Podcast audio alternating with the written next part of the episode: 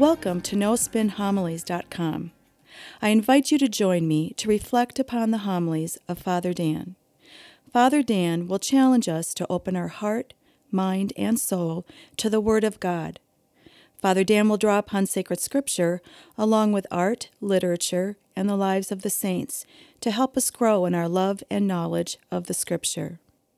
In doing so, we can become the living Word of God in this world. Now it is my pleasure to present to you No Spin Homilies.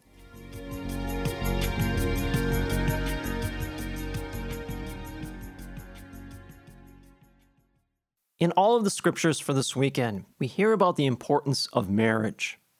Now, if you look at the writings of Pope John Paul II as well as Pope Benedict, they constantly argue that marriage is every bit a vocation, as is priesthood. In the sacrament of marriage, both man and woman are brought together to fulfill God's plan. Now, granted, this vocation of marriage is not for everyone. Some people are called to it, some are not, and that's okay. Now, what I find very disheartening is when you look at the lives of the saints in our church. I would say about 80 to 90% of the saints in our church are religious people priests, nuns, bishops that have vowed to live chaste and celibate lives. There are very few married couples that are saints. Now, when I think of sanctity or heroic virtue, the first thing that comes to my mind parents. Parents and that selfless love they give to their children all the time. The demands that are placed upon them by their children, and how parents constantly exceed those demands. You see that in the demands of each spouse upon the other. They put demands upon the other, and they always exceed those demands out of self sacrificing love. See, that's what I would call sanctity. That's what I would call heroic virtue. Now, specifically, in the first reading as well as in the Gospel, it speaks about the holiness of married life. Notice how the first reading begins. It says, The Lord said, It is not good for man to be alone. I will make a suitable partner for him. How are we made? Well, we are made in the image and likeness of God. Is God ever alone? Absolutely not. God is a community of three persons Father, Son, and Holy Spirit. They're never separated. There's never a time in which the Father will say to the Son and the Holy Spirit, You know, I'm going to go off on my own. No, they're always together. There always exists that community of love between them. And now God sees that man or Adam is alone, and that's not good. So, what does God do in response to this? he tries to make a suitable partner for man, for Adam. It says, So the Lord God formed out of the ground various wild animals and various birds of the air, and he brought them to the man to see what he would call them. Whatever the man called each of them, it was their name. See, God is giving Adam now animals. He thinks the animals would be suitable partners for man. But notice what it says it says, But none proved to be a suitable partner for man. Well, why is this? It's because we as human beings, we cannot relate to animals. We cannot relate to them intellectually, socially, or culturally. We just can't. They're animals. And there's nothing wrong with animals. We all have pets. But nonetheless, we cannot relate to them intellectually or socially. Aristotle once said, A friend is like a second self. A friend is a person in which we equally function as a second self in of themselves. They are mutually like us, intellectually, socially, and culturally. See, God recognizes this. That's why it says next in the story So God cast a deep sleep over man, and while he was asleep, he took out one of his ribs and closed it up in the place of flesh. The Lord God then built up woman from the rib that he had taken from man. Now, see what this declares. It declares equality between man and woman. And see, that is the ground for partnership and friendship. Now, don't make the mistake. This does not indicate man's superiority over woman or woman's inferiority to man. Instead, it stresses equality. More to it, it stresses marriage is part of God's overall plan.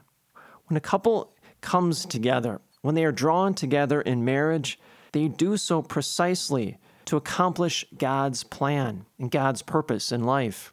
St. Paul saw this clearly. You see this in many of his epistles, and you see this also in this weekend's gospel. Christian marriage is precisely part of the Christian plan that God has put before us. Why? Because marriage between man and woman best mirrors the relationship that Christ has with his church. If you look at all four of the Gospels, Jesus from time to time refers to himself as the groom. We, the church, are the bride. Christ gives his love to the church. In fact, he gives his very life for the church. And as a church, our response is to give our love back to God, offer lives of fitting service to God and others in this world.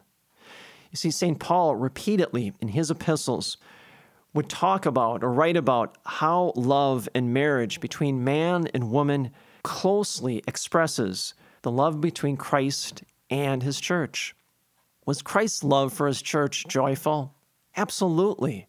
Christ always took delight in preaching, teaching, healing, just being in the presence of his disciples. Well, so too with marriage. There comes joy with it. True joy, not a giddy or a half wit joy, but instead a true joy in which the spouses take delight in each other's presence. Was Christ's love for his church genuine? Absolutely to the extent that Christ challenged his disciples in matters of faith and morals so that they would draw closer to him. Well, so too with marriage. The love between a man and a woman in marriage is genuine, such that they each challenge each other to draw deeper in a greater love and commitment with each other. Did Christ suffer for his church? Yes. His mission reached its apex when he mounted the cross. And that truly is the greatest act of self sacrificing love the world will ever know. Do couples suffer? Yes, from time to time. The suffering comes in many different forms an unexpected diagnosis, maybe unemployment, poor health, whatever it is, they suffer from time to time. That's the price of love. And yet, there's no such thing as dumb suffering. That suffering is somehow meaningless. When couples suffer, it's just the way of living out the cross in their lives. Now, turn to the gospel. Jesus again is teaching us how marriage between a husband and wife best symbolizes and mirrors the relationship, the marriage between Christ and his church.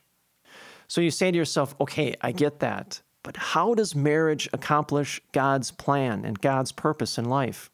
Well, it does so because marriage fosters love, life, and holiness. First, love. The marriage between Christ and his church is based upon love, it's rooted upon love. Well, so too with a husband and wife. Their relationship is deeply rooted in love. Both, husband and wife, they gaze upon each other and they say to one another, My life is about you, about the love I receive from you and the love I give to you. More to it, that love now spills over and touches the lives of all the other people they come in contact with their children, their grandchildren, their friends, their coworkers. On top of that, their love is manifested in actions. A husband takes a second job in order to pay for Christmas presents for the kids and the children. A wife, she stays up all night tending to a sick child because she knows her husband needs sleep. He has to get up early in the morning. More to it, children learn love from their parents. Children are constantly watching their parents. They see how their parents express love for each other, and therefore children learn how to love from their parents. Second, life. Well, marriage fosters life, doesn't it? Just as the marriage between Christ and his church produces life for the church, well, so too with a husband and wife. Whether they are blessed with the ability to have children or blessed with the gift of adoption, the husband and the wife realizes that they, along with God, are the authors of life. They recognize always and are keenly aware of how awesome a gift of life is given to them by God. Therefore, they reverence and they cherish all life in their family. Finally, holiness. Just as Christ makes our church holy, so too do with the husband and the wife. Each spouse motivates and encourages each other to grow always stronger in their faith. More to it, they recognize their roles as primary educators of their children in matters of faith and morals.